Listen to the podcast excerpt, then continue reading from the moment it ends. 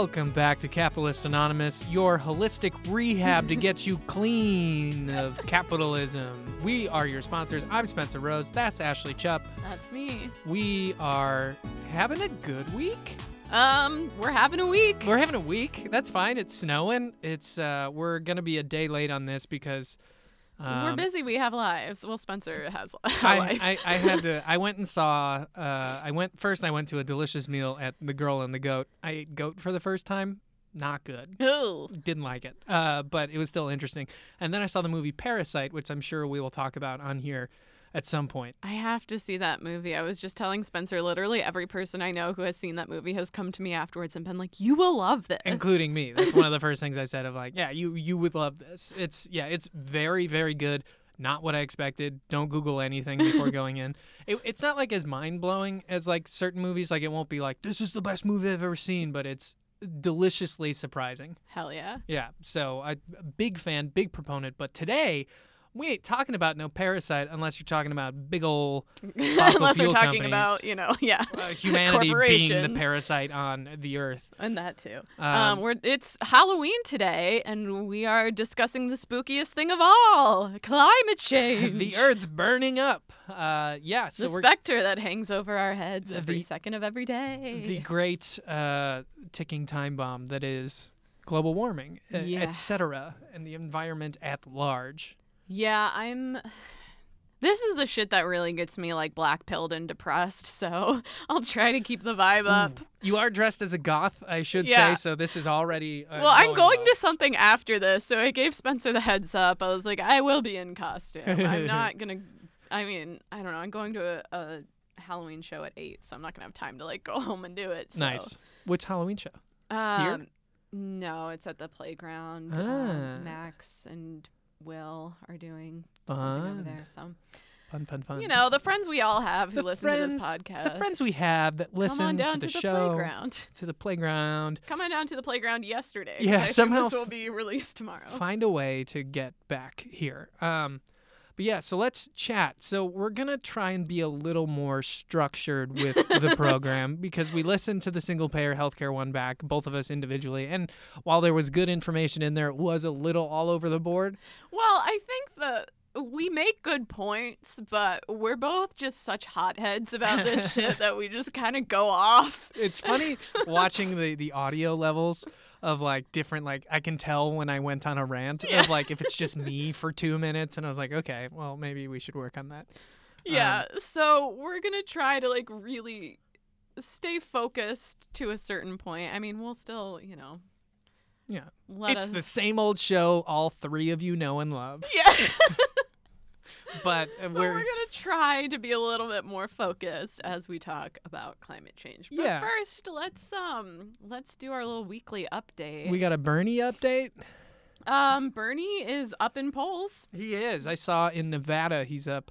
He's twenty nine New percent. Hampshire was it? That's or assumably. Yeah, anywhere in his neck of the woods. Yeah. Um, the two polls that I saw recently, Bernie was number one, and he is up. Um, from excuse me, from before, and both Biden and Warren seem to be trending downward. Mhm. So, um, I guess the squad endorsement. Worked. Yeah. Oh, It's I guess we have it needs to squad news. Um, Just squad the news. week after I proclaimed my love for Ilhan Omar, she has apparently done something very problematic. Oh. so What did she um, do? I didn't. I didn't. I'm a new Twitter follower too. I uh, her. I didn't investigate like all the details, but I know the House recently voted on a bill that's basically just to like acknowledge the Armenian genocide. I think, like, not to do anything about it, but just to like After- acknowledge that it happened. Because we're mad at Turkey. So. Exactly. So everyone voted yes on this except for like the 11 grossest Republicans who voted no, and then Ilhan abstained. And what she said was like it was to make a point that like we need to always care about this stuff. Like, why do we suddenly care now after all this time? Yeah. It's just because we're mad at Turkey and we're trying to make a point. And she's like, this stuff shouldn't be like used just to make political points. We should care about this all the time, which is a good point. But Mhm. like, you can make that and still just vote yes on the dumb ceremonial bill. Yeah, I, I Because think now this so. is ammo that everyone can use against you. At least it wasn't. She didn't say no and then make that point. Uh, abstaining at least is, you made your point. Uh, it. I, I, I agree. I had a lot of, uh, not a lot, but enough Armenian friends growing up to know about the Armenian genocide, even though it's not really taught in schools very much. Um, but yeah, that that seems strange to take that as a, a sword to fall on. But I mean, remain consistent with, you know, what yeah. I don't know. It's just like, yeah, you're not wrong, but it is a weird thing to do. And you know that people are going to jump on the opportunity to like misinterpret that anyway. So, like, exactly. why do it? Why do it in the first place? That's a bummer. Um, yeah. Oh, I have some corrections to issue from last episode. Ooh, all right. Number one, I don't know why I said I was thinking about I was talking about Belinda Carlisle and how she endorsed Bernie, and I said Brandy instead of Belinda, and I wanted to kill myself when I Isn't listened Brandy- to that back. Brandy Carlisle, isn't that the character from Parks and Rec? I don't fucking know who that is, Well- but it was the name that popped into my head instead of Belinda. I'm gonna blame that I was drinking. Um, Also, but I can't believe I got that name. wrong. That is really embarrassing to me That's as a member right. of the LGBTQ community. I Yeah. shouldn't have fucked that up, but I did. Um, Me, I remain perfect on this podcast. I have no issues. I've never said anything wrong. Um, also, I, I guess Rashida Tlaib. I said last week that she had endorsed Bernie. I guess she hadn't officially endorsed him until this week. Okay. Um, but she was always going to. Like, That's just a called shot then. That's not necessarily a correction. That's you being Yeah. ahead of the ball game. yeah. I mean, I, I just assumed she already. had. Political strategist Um, Ashley Chupp. oh God. Um, and interestingly, I've been seeing some chatter that people think that um, Rashida Tlaib might be the hypothetical VP nominee Ooh. if Bernie were to get the nomination. That's my- yeah. because, I mean, it's sad to think about, but like he has to pick someone to the left of him, or else he's gonna get assassinated immediately. Yep. So you have to, yeah, the VP has to be someone that they would want as president even less than Bernie. That's the thing. We live in an age where the vice president pick is now the uh, insurance Yeah. to make sure that we don't get rid of the current president. Because, man, who wants President Mike Pence? No one. oh my god. Yeah, so that's kind of the, a theory I've been seeing that I think I would I would really like her as a VP. Um and also like yeah, no one wants a Muslim woman to be president. Yeah. Like I mean I do, but Yeah, but, but, but like generally speaking, the powers that be don't want to the opponents, uh, that's something opponents of Bernie Sanders want even less than Bernie Sanders. I think that's fair to say. yes. Um, Um, also, her endorsement was like very cute. She um she calls him well she calls him Amo Bernie because Amo I guess is like Arabic for uncle. aw, So she's like I'm endorsing Amo Bernie, and I was like that's actually that's really cute. Uncle Bernie. It reminds me of like in Vietnam how they call Ho Chi Minh Uncle Ho. Mm. Like I'm like. Yeah, yeah, cult. I hate cults of personality, but yet here I am. if I am 35 and still single and don't have kids, I hope my uh, nieces and nephews call me Uncle Ho. that would be cool. That would be real cool. my sister's listening, which she's not. Uh, just shout out. Uh, that'd be cool. And then, I mean, I guess another big update is the impeachment inquiry is now uh, happening I mean, officially.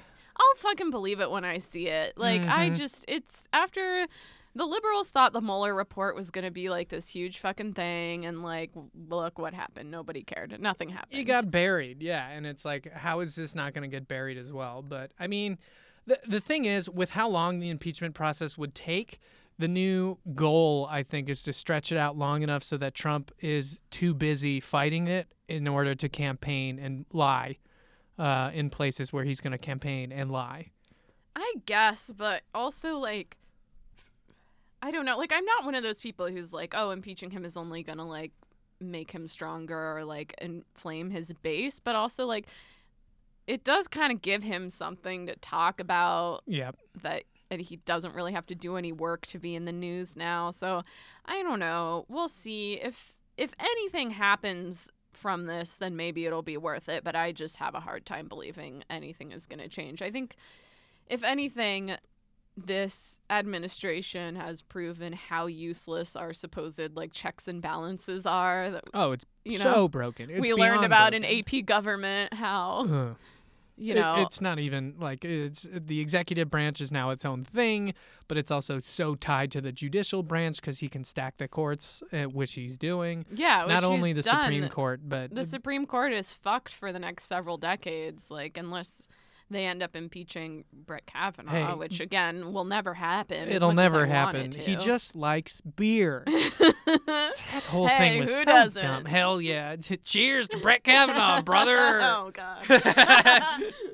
uh, boy, we were both gonna take a drink at the same time, and then I then there realized that's dead air. Yeah. All right, so oh wait, I have to fill the silence while Spencer drinks. My Go ahead. turn. Go ahead. Go ahead. Drink your drink. Yang Mm. Gang. Yang Gang, Yang Gang, skateboarding, Beto, bass guitar. Oh. fuck yeah. Skateboarding in in politics update. It's not skateboarding, but uh, Damn. Pete Buttigieg broke out the old guitar. Hell yeah, he did. He's going for that Beto crowd. Oh I don't my know. god! Can you imagine anyone less cool than Buttigieg? I don't know how he's polling so well. Because That's, the billionaires are all funding him as their like backup plan if Biden collapses, which Yeah. he's going to. makes sense because he there was a picture of him and Zuckerberg uh, hanging out because Zuckerberg was recommending like people for Buttigieg's campaign, which is Yeah. so wrong Yeah. to me, and that's just that's why I can't like Mayor Pete anymore because it's like, dude.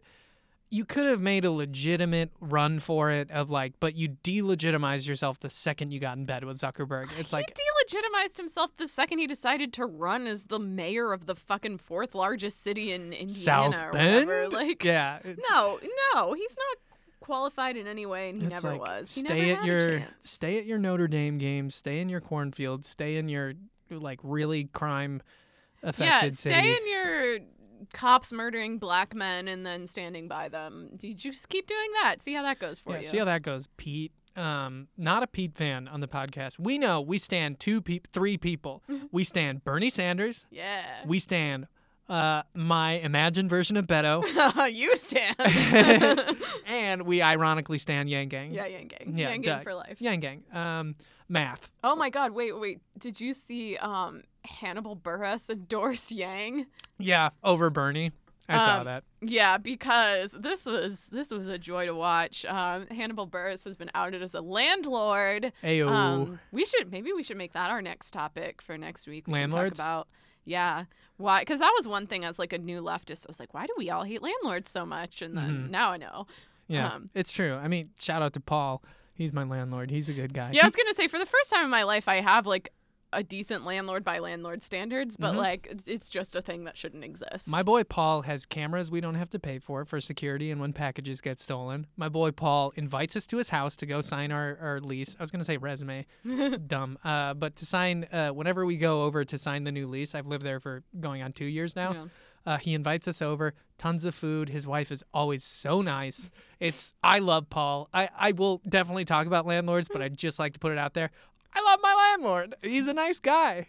I know. I feel bad because like my um my apartment is actually rent controlled. Um, Really? Because my roommate has lived there for so long that the landlord just doesn't raise rent on her anymore. That's cool. Um, but I that's I'm insanely lucky. Yeah. Most landlords, That's not the ninety case. nine percent of landlords would never do that. I lived in a residential system at one point, like the Reside system. If you've ever seen those around Chicago, that was the worst experience I've ever had with any sort of like having a company as your landlord Oh, God. sucked. Yeah. It was they raised they had the gall to raise rent by um three hundred bucks, I think. Um, going into the second year, and they're like, "You want to resign?" I was like, "Fuck no!" I was like, "I don't even want to live here now. Like this Yeah. place sucks." I've had that. I've had shitty companies. I've had like just literal slumlords. I've had people who like live in a different state and just don't care. Yeah. Like I've had all kinds of shitty situations. So like I am very grateful to be in the situation I am now, but still. Still, Still, housing should be a human right. It should. Yeah, we should be more conscious of that, especially as it's getting colder in Chicago. That'll be something Mhm. to talk about of yeah. that issue. But the issue today we're talking Wait, about. wait, wait, no. I have to finish talking about Hannibal Buress. Anyway. Hannibal Buress basically like quote tweeted Bernie Sanders' tweet about like we need national rent control and he was like wrong and everyone was like what the fuck and then they found out that one he's a landlord and two he evicted people to turn his properties into Airbnbs because they make more money Yikes. and then um on top of all of that, he had the gall to post a link to donate to Illinois property owners. Damn. Like, That's not what cool. the fuck? Uh, Nine, not ninety, like seventy percent of my paycheck already is donated to property owners. Yeah, it's like, in the form of rent. I- So please, I, I hate when that happens when someone gets successful like that of like dude hannibal you were a stand-up comedian struggling in chicago. You probably remember how shitty it was to deal with landlords and like to deal with that much of your money going towards uh, your rent every month. Like they don't need help. There's it's already a pretty much a free-for-all right now of like finding places that are not absurdly like every neighborhood is gentrifying right now. There's not one that's not. Like even my uh, my roommate lives in Bridgeport on the south side, and like that's starting to gentrify too. And like look at by Second City, that used to be Cabrini Green, which was the most dangerous section of Chicago at one point. Um, I as a kid, uh, we had, I think his name was Brother Ron, no Brother Bill, I think. Uh, he was like this priest that came in to talk to us, where he would go into Cabrini Green and like try and broker deals between the rival gangs in there. And so he brought wow. two ex gangsters uh, in, and they explained to a room full of young, impressionable white kids uh, about gang life in Cabrini Green. And oh he's my like, god, he's like, it's this simple. If you wore your hat this way and I wore mine that way, I might shoot you. Uh, and he's that's how dangerous Cabrini Green was at one point. And now look at it. It is fucking right where Second City is. And my mom still views it as dangerous. She's like, be careful around Second City. No, I was I like, mom, it's dog sit for a family that lives there sometime, and it's sometimes, and it's uh, like a nice neighborhood. Yeah, it's like, what am I going to get bitten by a French bulldog? Yeah. Like, that's the, the most uh, uh, extreme thing that'll happen. And now, I mean, it's it's happening all over. I live in Humboldt Park, and I feel very guilty a lot of the time of feeling like I'm part of the problem of gentrification, specifically in Humboldt, because Humboldt's the next big Wicker Park project they're trying to do. yeah. Um, and Humboldt still has some issues, and I'm sure we'll talk about it more next week. Uh, and I'll research more into these issues, so I'll have tangible ones. All I can say right now is I've heard gunshots from my house, uh, which is always fun. Uh, it- it's exciting, but yeah, I mean, gentrification in Chicago specifically is a huge problem. Uh, in high school, we used to go down to Pilsen and get uh, talks from residents in Pilsen of like, yes, that's when I learned what the word gentrification was. They're like, it is a big problem here, specifically of like we're losing our culture because people are just moving in and just erasing it of people who have been here for decades. I um when I first moved to Chicago, I would like was couch surfing. I stayed with um some people who lived in Pilsen and yeah, it's like parts of it are like you can tell like this is a Latino neighborhood and Mhm. like and then yeah, then you would have these just like random little pockets of like, you know, trying to be Wicker Park shit and it's Yeah. like Humboldt's like that, where like uh, a house that I lived by used to be infested by feral cats. Uh, they were. I remember my neighbor told me they pulled out 68 cats oh uh, my from there, uh, and that house was abandoned, obviously, um, with all the cats back there. But that house, despite the condition it was in, because it was in prime Humboldt Park location, still sold for three hundred thousand dollars, Jesus. which is insane. Um, and then they just rehabbed it, and they were able to sell it, and they probably make two thousand dollars a month off rent Yeah. uh, per apartment in there. So it's it's happening, and we'll talk about it next Yeah, week. yeah, yeah, yeah. now, can I transition to now what we were talking now you about? have my permission to Okay. transition. Cool. Uh, so we are now talking about the uh, environment, and the first thing we want to talk about uh, specifically is about the the capitalist uh, impact. Uh, Yeah, on- we're not really here to talk about like the science of like climate change. We're here to tell you why specifically capitalism is making climate change such a big problem. Mhm. And then we'll tell you specifically why socialism will help us solve that problem. Mhm, exactly. Um, there is a movie coming out that I saw a trailer running before uh, Parasite called Dark Waters Hmm. that stars Mark Ruffalo about a town where DuPont Chemical um, poisoned the water supply um, just by dumping chemicals into the river. Uh, and 70,000 people were potentially affected by uh, uh, by chemicals in the water. So, and that's just a Hollywood version of it. If you want the real version, you can go ahead and look at Flint, Michigan, uh, as far as a place that has just been neglected entirely. Um, what it's always interesting, like talking to liberals who like really I idealize Obama, and especially now that we have Trump, and they all just like really want to go back to the Obama days, and I'm like, "Uh, there's video of when Obama went to Flint, and this was a devastated community. Um, and if you watch, I, I think I've mentioned this on the show before, maybe on the episode that got lost, but um, the Michael Moore documentary Fahrenheit 11/9 about like Trump's election and what like led up to that. Um, he shows footage from Flint and all of the this community that's just been like truly devastated. These children that are like suffering, um, that are being poisoned, and how Obama came to speak with some people in the community, and everyone was so excited because like this was their black president. You know, it was a very black community. Um, they thought that he was going to come and like help them Fix it. and yeah. he literally got up there and was like, "Hey guys, it's fine," and like took a, a glass of tap water and like pretended to drink it. Like he like barely it barely touched his lips, and he was like, "See, it's fine." And I was like, Barry. Like watch that and tell me we need to go back to the Obama days. like, yeah, it's going back is something we we cannot do only because we know so much more now. Specifically, I think a lot of people have gotten more aware of what's happening because of Trump. If there's I don't want to say if there's anything good to come of it, but a lot of people are more politically active because of it. Well, yeah, and I mean, I know I am. Like I it was it was the realization that I didn't know half of what I thought I knew. Mhm. And then realizing that I was going to have to actually like do some research. Um and I probably I mean I think my principles have always aligned with the left and I probably would have ended up here eventually, but like it definitely sped the process along. Like I was already kind of like moving towards socialism, but after the election, I was like, holy shit, I don't know anything about this country and what's Mhm. going on. Yeah, And yeah, like this is this is what's happening. Corporations are literally poisoning people, and our presidents are saying, "Hey, water's fine. Get over it." which is absurd. It's and and it goes bigger than that. It goes bigger than water. It's what we like and it's bigger than just this country too because there's a lot going on as well in countries like China and India who are developing so rapidly Mm-hmm. of like you can't develop that rapidly without cutting some environmental corners as we've Yeah. seen in America. America's just better at hiding it from the public eye Yeah. because we still do this shit. We still do awful things, and I'm uh, like, hopefully, I, I'm I've been learning more about compliance of Mhm. like w- what that means as far as supply chain compliance, Mm-hmm. which is not necessarily what the the, the job I'm hopefully going to get uh, it does, but.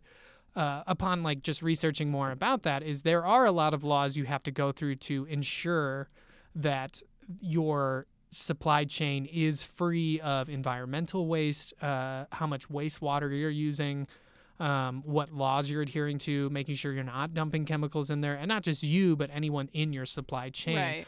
But uh, watching those videos of seeing that is it's it's so ripe for corruption of being able to just look the other way because all it really takes is one compliance officer to say it's fine and then move it forward and then you can fudge numbers or you can retest that's the thing of when compliance people come out to test these factories and stuff they can retest if they fail Well, so they in just keep Flint, retesting Michigan, they were literally false. They were like testing children to see if they were lead poisoned, and and falsify the information Yeah, and people were literally being told like if it's a dangerous number you need to change it and just put down on the record something else.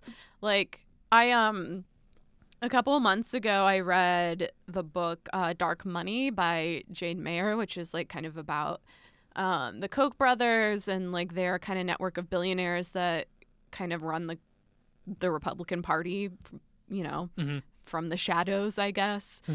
um, with their donations and shit. And and there's like a pretty comprehensive history of the Koch brothers and their business dealings, and they literally like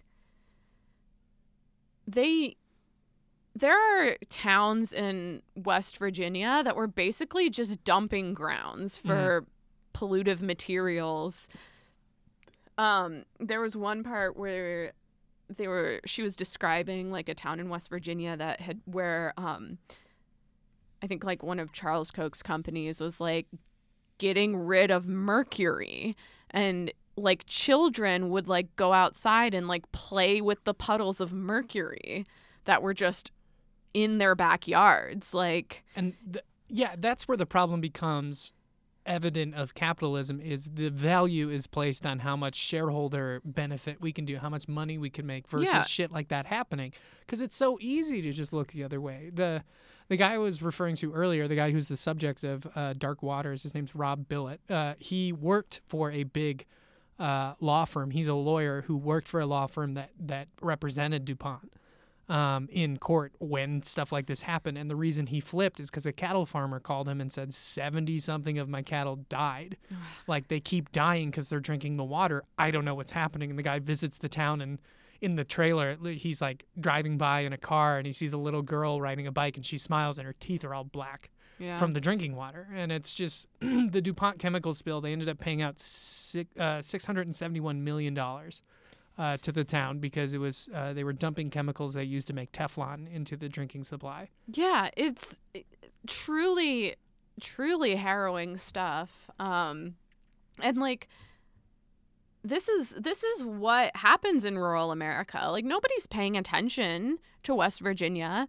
Like no one really cares what's happening there. And of course, it's not just like these communities are affected like immediately and very intensely, but also the entire planet is being affected by the same Mhm. practices on like a larger scale Mhm. and it's just as long as the companies are making money nobody is going to look into it nobody really cares And- or like people care but the people who are in power don't care Don't care. And I think the, the common denominator in this, in Flint, in West Virginia, is that these are poor areas. yeah It's poor people being taken advantage of because they can't fight it. They can't fight back.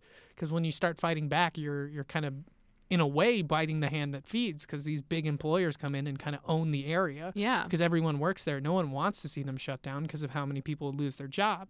And that's we'll get to in the second half of the episode about Bernie's Green New Deal with. Uh, Yeah. kind of replacing those jobs. But that's the thing; they control these towns so much. Of the entire town is dependent on these big factories that are going to go around back and poison them anyway. But that's the biggest employer in town. That's the biggest dog in town. They they have to work there in order to survive.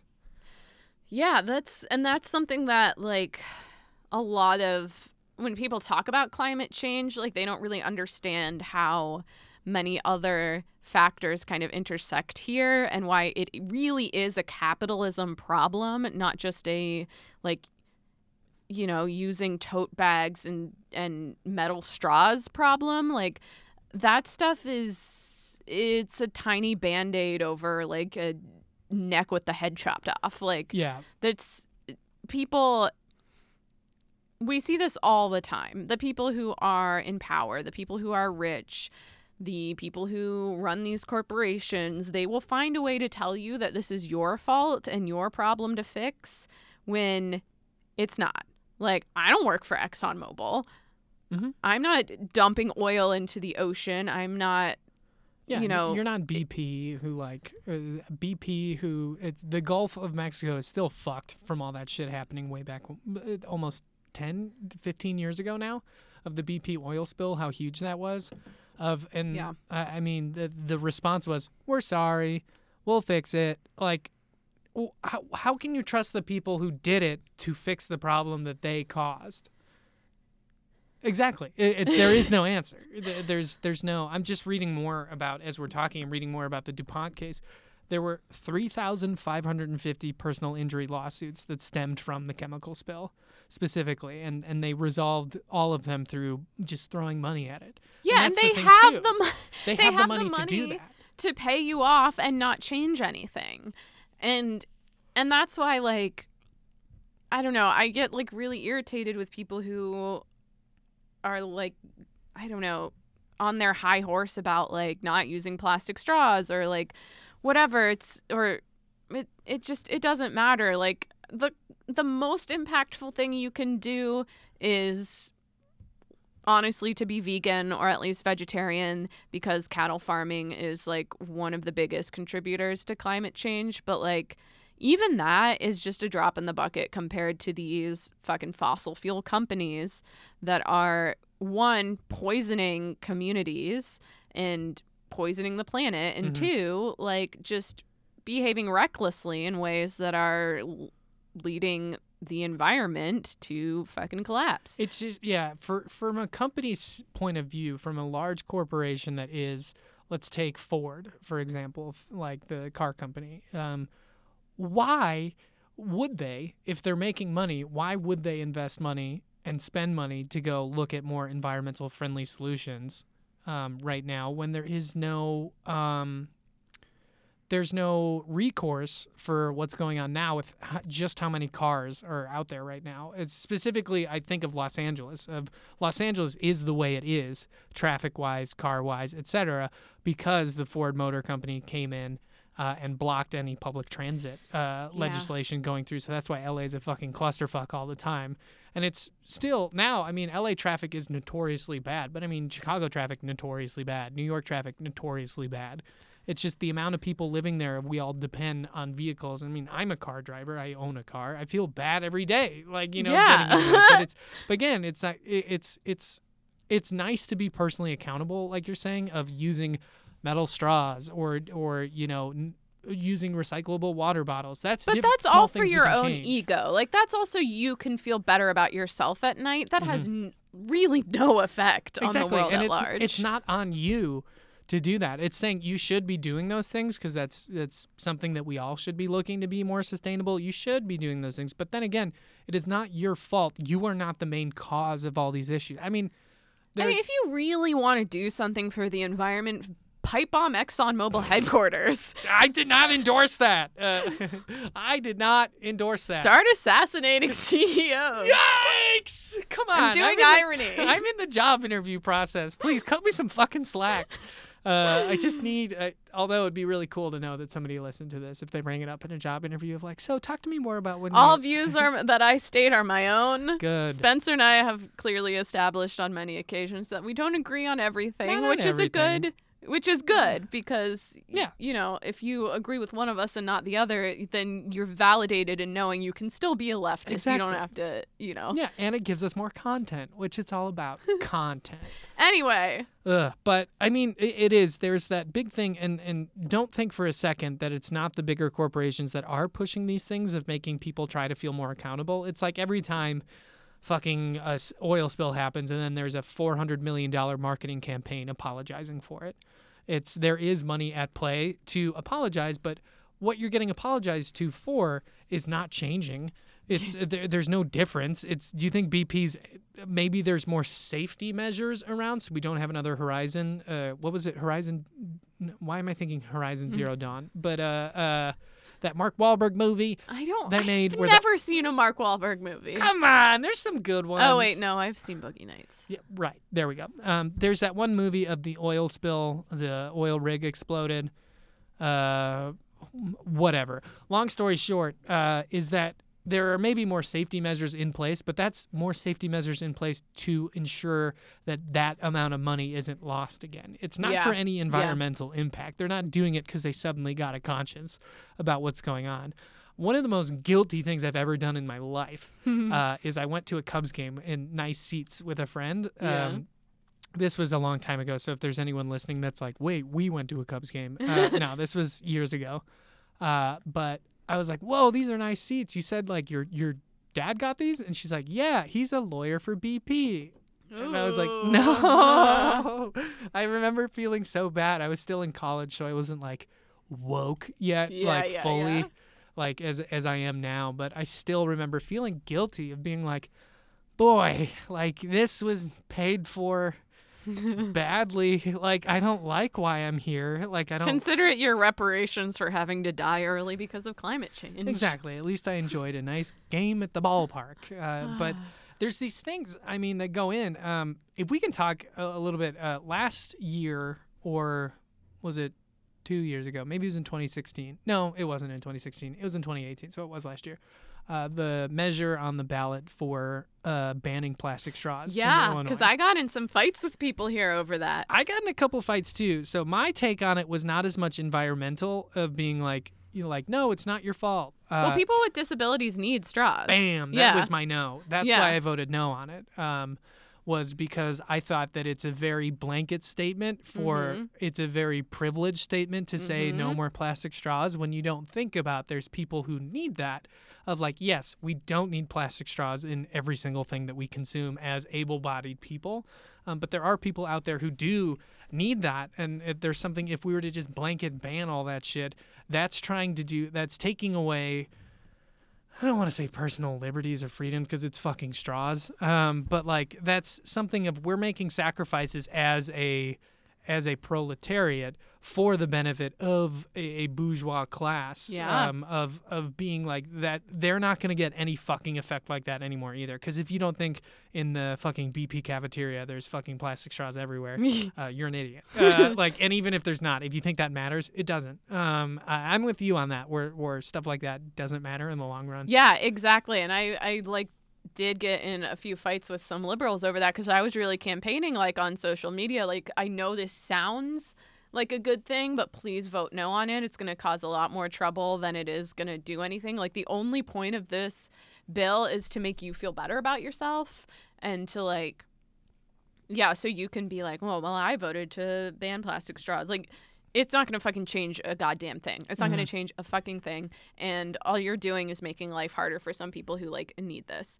Um, and that's the kind of point we're at with environmentalism. There is environmentalism is in the pop popular culture now. It is it is well, yeah, people don't really deny climate change anymore unless you're like my mom. I mean there are people who do. Yeah, there's like a few people, a few crazies, but like anyone who's like, like even Republicans, like, I mean, look at all the rich people who are investing all their money into space travel. Like Elon Musk, Jeff Bezos, like those guys know that this isn't lasting much longer. They're looking for a way to get themselves and the other rich people out where they'll survive and leave the rest of us to die. And that's the thing that's so crazy about people going so nuts about like Virgin Galactic and Elon Musk and uh, uh, SpaceX and shit like that. It's just like the billionaire thing. It's like you have a point zero zero three eight chance of that being you ever.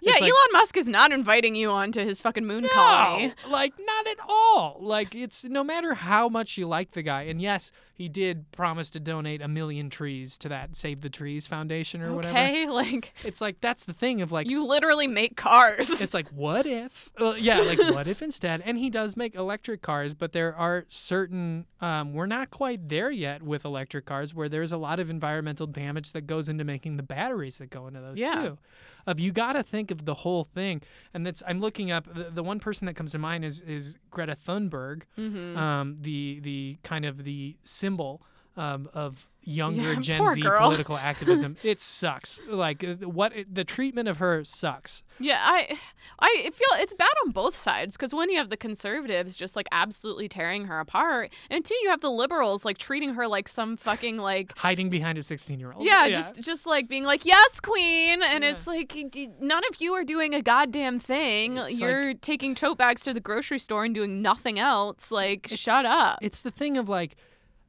no small action will go unappreciated in, in, from my point of view when it comes to Sure. environmentalism like it's great that people are doing that it's great that you're using metal straws all that's great greta just this week um, yesterday actually um, uh, declined a $51000 award for her activism saying shut the fuck up that's not what we need we need Yeah. political action yeah. uh, and everyone's calling her a crybaby or a whiny teenager from her speech at the UN. But it's like, no, I mean she's right.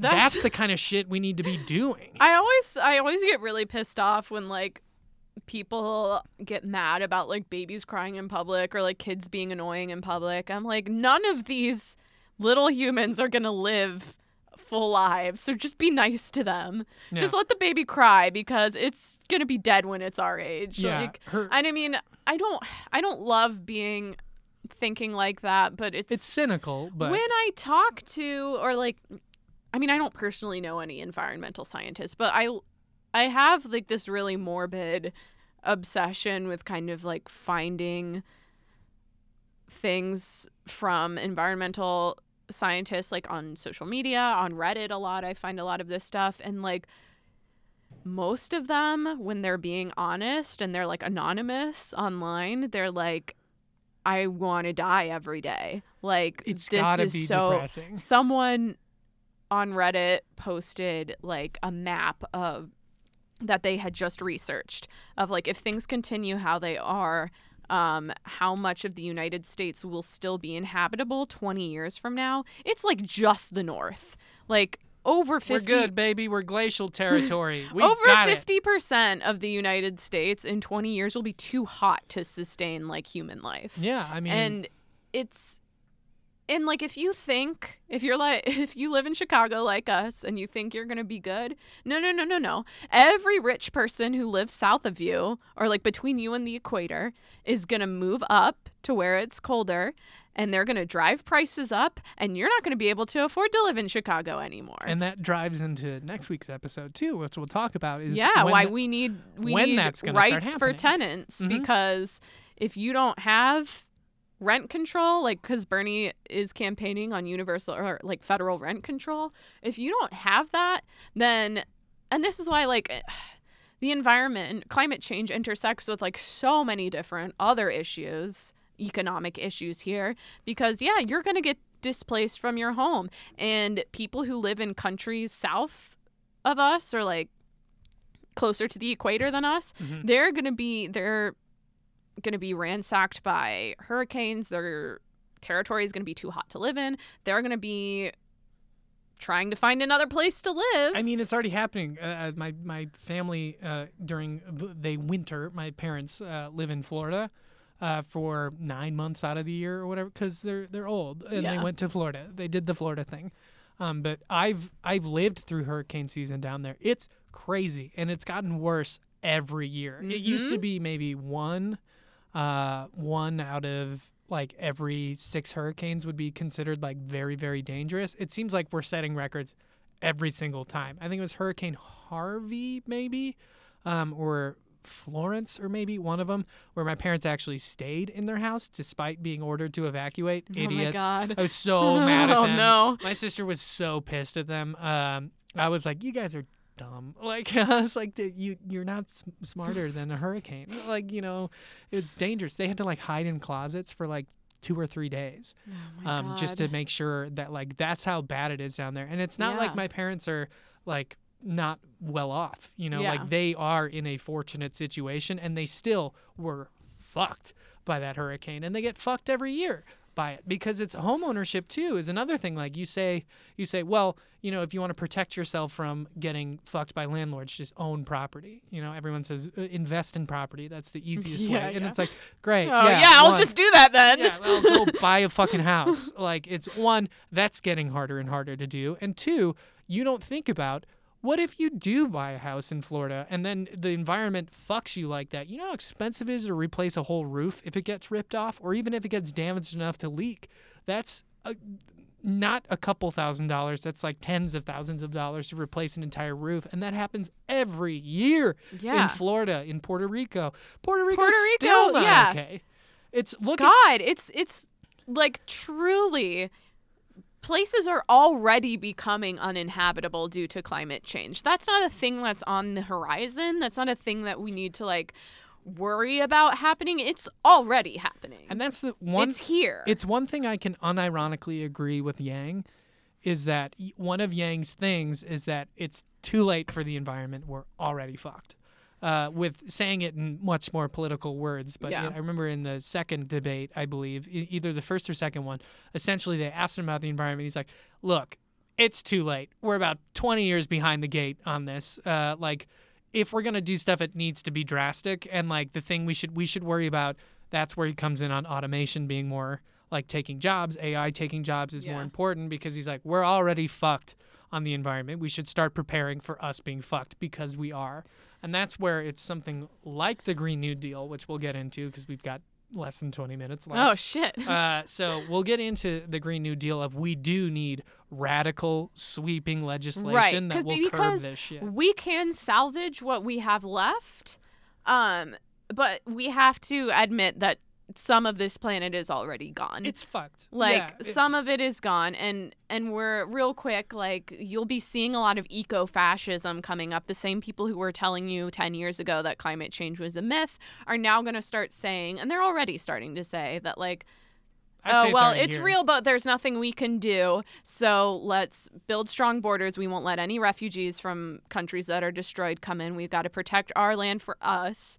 And they'll basically all the rich people will invest into space travel, and the semi-rich people who like can't quite make it to space are going to move up north and Mhm. displace everyone and poor people are going to start dying off in the streets like that's where we're at right now um but there is not we, if we're being realistic there's not hope of recovering can't the planet the we clock. once had that's Yeah. not going to happen but we can kind of salvage what we have left before that like really dark future goes. But it's like the fucking I mean, this is like the moment in the movie where you- Dennis Quaid in the, the you're day you're after staring tomorrow. down the big army and your reinforcements haven't arrived yet and it feels like you're to get your ass kicked. If you're and- about to say Bernie is Gandalf on the hill, fuck yeah. It's fuck yeah. It's Gandalf coming over the hill going like, I have a plan. it's like either the big thing happens and we have an epic battle and maybe we make it out okay or we're to get our asses kicked. And that's why like not to get like too personal, but like I recently went through a couple of months where I was like genuinely suicidal and it wasn't because of like my own personal life. It was thinking about and reading about climate change Mhm. and reading about how horrible our lives are going to become if this huge thing doesn't happen now. It's which is why I literally still am like if we get another another term of Trump, like I'm I'm making plans like I'm I'm making plans to square my business away because I don't want to be here Yeah. when shit I'm- gets gets really nasty. I don't want to be here for that. I got to do Second City Conservatory so I can get a job at Second City Toronto. That's my plan. if if Trump, uh, I will sign up for Conservatory if Trump wins in 2020. Spencer's signing up for conservatory. I'm writing a will and jumping off a building. Two different paths, similar endings. But let's talk about the Green New Deal, specifically Bernie's Green New Deal, because when we say Green New Deal, a lot of people are using that term um, for different ideas of how we address climate change. One thing you can help clear up for me immediately is Bernie's Green New Deal the same thing as AOC's Green New Deal? Um, AOC's, I, I'm not 100% on this, but I believe AOC's was just kind of like a list of goals, like Mhm. things we should shoot for. It wasn't like specific policy. Um, Bernie kind of, his Green New Deal is so long. Like, if you get the chance to go to his website and read it, I absolutely recommend it because I I, learned will. so much. Um, and was so impressed by it. But it's very long because there's a lot of points to address, and and like we said last week, like Bernie's plans, like they're specific. Mhm. They tell you exactly what we're gonna do. They give you numbers. They tell you where the money's coming from. There's no vagueness like Elizabeth Warren's. That's Yeah. something we talked extensively last week of of saying there's a lot of niceties and we compared them to recipes where Bernie says like turn the oven to 325 put this in there whereas Elizabeth Warren's like my kids and I grew up eating this every single day like fuck that but uh specifically this is something where I, I have a lot of political talks with my dad who is a Buttigieg uh, Biden supporter yeah, uh, he likes the two of them which is already a huge accomplishment yeah, for better me better than the right. than Trump, uh, which he voted for in 2016, which we've said several times. I've, I've already won. Anything after this is a bonus. And Yeah, in my yeah. opinion, he, he texted me the other day, I'm registering Democrat for the first time in my life. hey, And I was like, sick. Uh, he's like, his breaking point was when the Republicans tried to storm the hearing, the impeachment uh, hearing, when they tried to break in. Where he's like, that's just immature and childish. I was like, thanks for fucking waking up. Like, uh, but we talk about it, and he doesn't like Bernie because he's like, Bernie's a radical. And I was like, but that's what we need. I was like, FDR was a radical. I was like, we need an FDR like figure who's going to put sweeping changes in because we are so hooked on a system that's going to kill us. I was like, we no longer need to crush everyone around us. We need to become the superpower that will lead everyone into saving the fucking planet. And that's why we need someone a la Bernie Sanders. Uh, not even someone like Bernie Sanders. We need Bernie Sanders to come in and to fix us in a way. And I think Green New Deal is the absolutely appropriate thing because a New Deal is exactly what we need. We need. right. It's smart to kind of evoke that like idea. It's exactly what it's Um, evoking. I agree. And like Bernie's plan has the highest rating from Greenpeace. Mhm. Um, it's very expensive, but again, he has notes on how that's going to be covered, mostly by you know freaking taxing billionaires, Taxing but also. Um, what I really love about Bernie's plan is that it understands all these intersections that we were talking about before. Bernie's Green New Deal has provisions in place for working class people who are going to lose their jobs when fossil fuel industries are like, you know, told they can't operate anymore. Like everyone who works under fossil fuels is getting I I think it was like maybe as much as 5 years salary and they you know there will be Medicare for all so they'll be covered And there's retrainings too. right? Yes, there's training. They will have free training if they decide to go into a different industry or a different, you know, Because- job field. Yeah, a lot of his plan involves replacing coal, replacing shale, Mm-hmm. of replacing fracking jobs with more environmentally friendly deals And because we're going to be investing so much money into these these new sectors of of uh, production. yeah, and his his plan I believe creates like an insane was it like 20 million new jobs or like something like insane.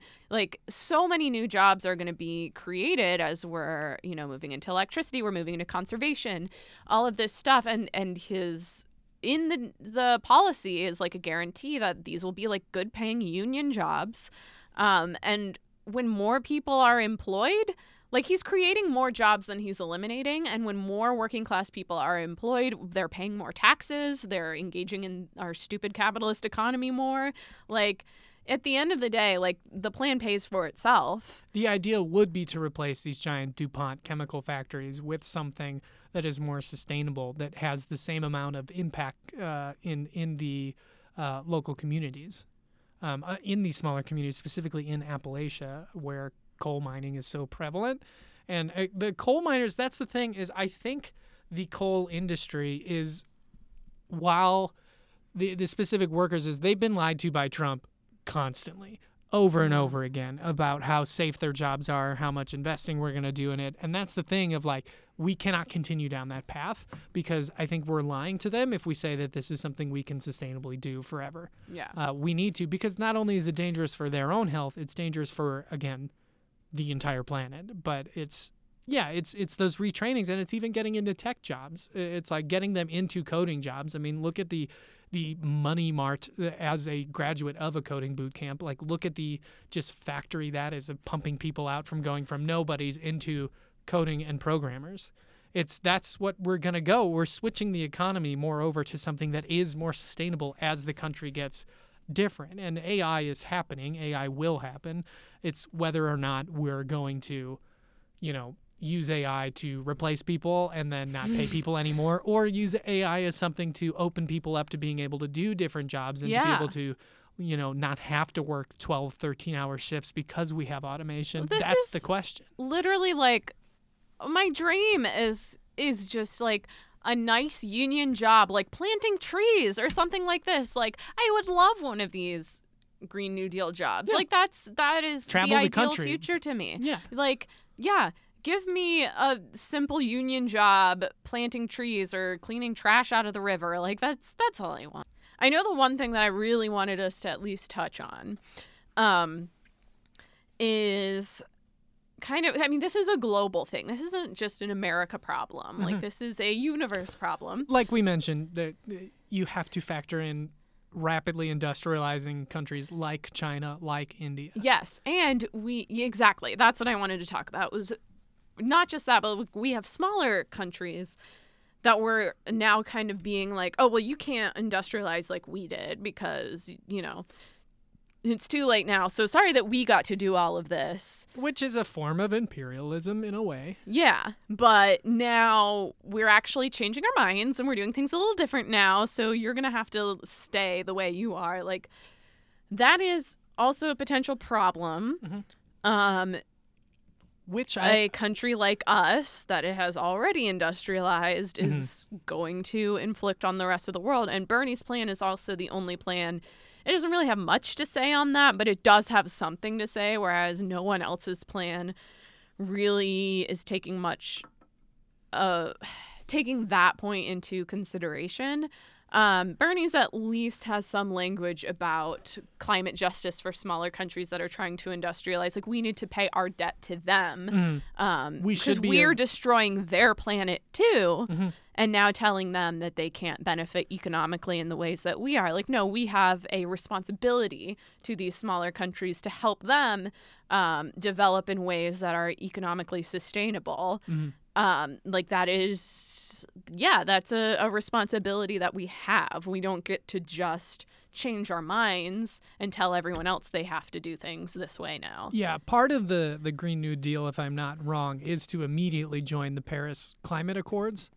Yeah, Um, which is like a very low effort, minimal. extremely low effort, especially when you consider who's in it. Uh, of like, there's still problems, um, but I think rejoining it and becoming not only just rejoining it and becoming a late comer to the party, but being the cool guy at the party who like refreshes the beer, and being like, "We're doing it!" Yeah. like, watch us, see what we can do. Like, part of the plan.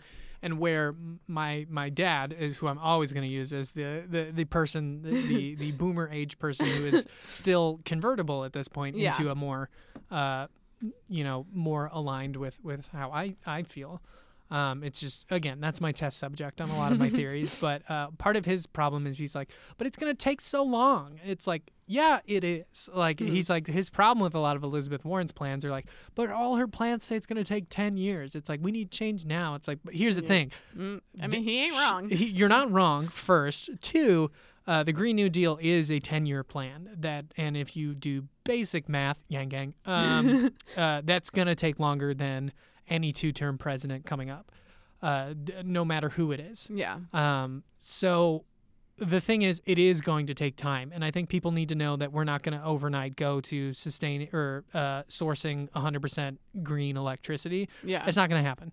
Um, but we do need to start now. We Mhm. needed to start 30 years ago. Yeah. Um, but it, it's one thing that time is going to be a factor in this, which sucks because time is not on our side on this. And that's why, um, as we were talking last week, our number one and two issues one, healthcare, two, uh, environmentalism, at least Yeah. mine. I know you're close, if not similar. Yeah, I would say they're they're both my number one. Yeah. Climate change and healthcare. Like, because they are such long-term plays. It's not defeating Trump. Defeating Trump is not the number one priority. Yes, it's a huge priority, um, but it's we need to put someone in there who will not only defeat Trump but start us down this path of, uh, again, saving the planet, well, saving it's the the, country. difference between looking at the material conditions we live in and focusing on how to improve practically and real, like in real life, improve those material conditions for them, and just like focusing on like the figurehead in government Mhm. who like represents us. Like I don't, I don't care about. I mean, I know we all think that Emperor Cheeto is tacky and, and annoying and like whatever. I agree, but like. I don't care about that. I care about his policies. I his care about the things he's doing. the like institution he's brought in, having people like Rick Perry as the head of the EPA, even though he's not anymore, but replacing him with former oil executives. It's exactly, like people uh, who don't give a shit. think we should be thinking about material problems and coming up with material solutions. That is the role of a government. Mhm. Like that is the point. Um hyper focusing on personalities is a waste of everyone's time. Um, it doesn't fucking matter. I don't care Mhm. how anyone talks or how they look. Like, show me what problems they see and what their plans are to fix them. It's the coalition that's coming along with Bernie Sanders that is the strongest factor for me in supporting Bernie. Of I know it's not just him; it's the entire movement behind him. It's his supporters. It's the people that like him. It's the people he'll put in place. Well, yeah, That's because what the I people who are behind Bernie are not behind him for personality Yeah. or because he's I don't know pretty or whatever. Like, He's pretty as hell, though. did you see that quote where he was like? Politics should not be like a beauty contest, although if it was, I would win. Was like, oh, Uncle Bernie. we love it. um, no, like the people who are behind Bernie are behind Bernie because of the policies that he's been advocating for his entire career. Mhm. Um, we're not people. People who are behind, I hate to say it. No, I don't. I love to say it. The people who are behind Warren are mostly there for personality. It's a because, personality, Like I've said before, they yeah. want to elect Hermione. They want to elect Lisa Simpson. Like Mhm. that's what they're focused on. Like, I would encourage you to not waste one second of your life caring about someone's personality.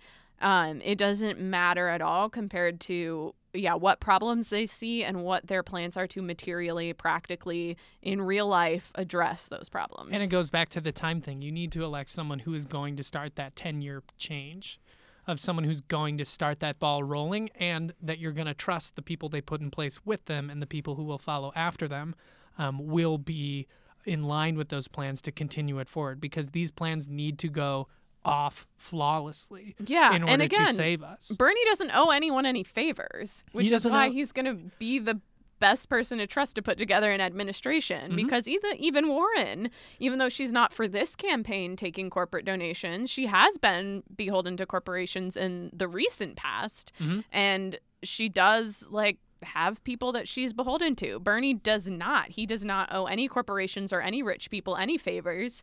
No one has any influence over him, so you know that the administration that he puts in place is going to be the best people for the job. It's gonna yeah, it's gonna be full of people who are fully qualified. There's not nepotism involved in it, which is this administration is riddled with nepotism. Um, it's gonna be about again, not who you know, it's who's the best for the job. And I would love Jay Inslee as somebody to come in uh, as as Daddy as Inslee, I miss Daddy him. Daddy Inslee. I miss him too. He was the big. Uh, if if that name is ringing a bell, he's the governor, former governor of Washington, former or current I don't know. whatever. Um, but we'll we'll get there. I'll research it. Um, but Jay Inslee, who at some point was in the governor's mansion in My in, in silver Washington, fox with the cool glasses. cool guy. Um, but he was the big environmental activist in there, and he agreed with Bernie on a lot of points. He's someone that I could see as somebody coming in uh, to an, uh, a role of head of the EPA. Anyone, yeah, anyone who doesn't put Jay Inslee in their administration is an idiot. Exactly. Jay Inslee is a, a solid pick for that because, again, we're at the point where we are putting in former oil execs. We're putting in fucking Rick Perry, who is just, that's just a job for. That was like your dumb cousin or whatever, which is me in this situation as the dumb cousin who's applying for a job where your cousin works. Um, but that's just, it again, that just screamed just filling the role. That's like putting fucking, what's his face, Ben Carson in charge of. Uh, uh, whatever, Anything? whatever the fuck he was in charge of. Uh, what was it? Uh, it was Housing? housing. Yeah, Department of Housing, uh, which is just supremely unqualified people uh, who are in there solely because of what they did during the campaigns, the money they threw around, or the people they know. Like people for sure in this cabinet, uh, in this administration, bought their position for sure. Just look at fucking Linda McMahon, uh, Oh, yeah. Vince McMahon's wife. There's no way she didn't buy into that. How the fuck is the owner? Uh, the part owner of a billion dollar corporation, which is World Wrestling Entertainment. Shout out!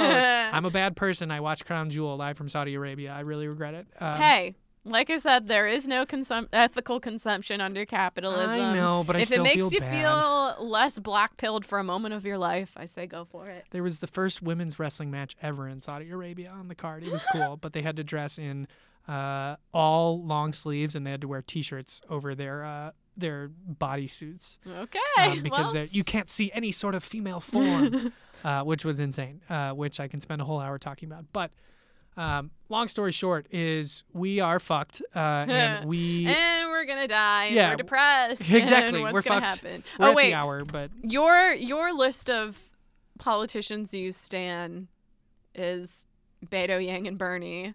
I think Bernie Beto Yang. I Sorry, yeah, yeah, Bernie yeah, yeah, first, yeah, of course. please. I think mine is uh, Bernie, Rashida Tlaib, and Jay Inslee. Yeah, I'd say That's mine. Yang is the only one that I'm that, that is a questionable one. I think I would stand AOC. Yang is just funny to. It's funny. It's just funny to say Yang Gang. Y- Yang Gang's his funny. entire his entire campaign is just ridiculous. It's he's a got farce. he's got one good point for every five bad points, uh, in my opinion. But and it's just again, if we're talking personality, uh, I just like Beto's personality. he's a good guy, and I know I've switched from saying Beto to Beto uh, every single time I've said it, but I don't care. big Uh, fan. yeah. d- Are you really using him as his band as our outro music? Because Yeah. I was listening to. Yeah, I, I you I finally listened to our episodes because I hate listening to myself, but I finally listened because I was like, I should know what's working and what's not. And I heard the outro music. I was like, is that really Beto's band? Isn't it good? Oh Isn't it like God. surprisingly good? I mean, yeah, it wasn't. Uh, better than I expected, but it's also it's shockingly good. The rest of it's not that good, but that song is a fucking jam. I used Oh it to test my new speakers I set up because there's a big old bass line at the beginning, which you're probably hearing right now. Oh, we're too irony poisoned. I know. Ah, anyway, well, that is it for this week's episode. We will see you next week talking about landlords. Yeah. Um, oh, oh, I'll get to break out my Maoist talking points. I'm so excited. And I will, you know, play along And you will play my careful foil to my Exactly. I will- reckless I'll temper any any murder threats. All right. Well, thanks for tuning in. Uh, don't forget to subscribe, review. Uh, Follow us on Twitter at CapAnonPod. Yeah, and we're now on Spotify officially Yeah, too. So check us out there. I will fix the typo in single payer health. Single payer. Single. All right. We'll see you next bye. week.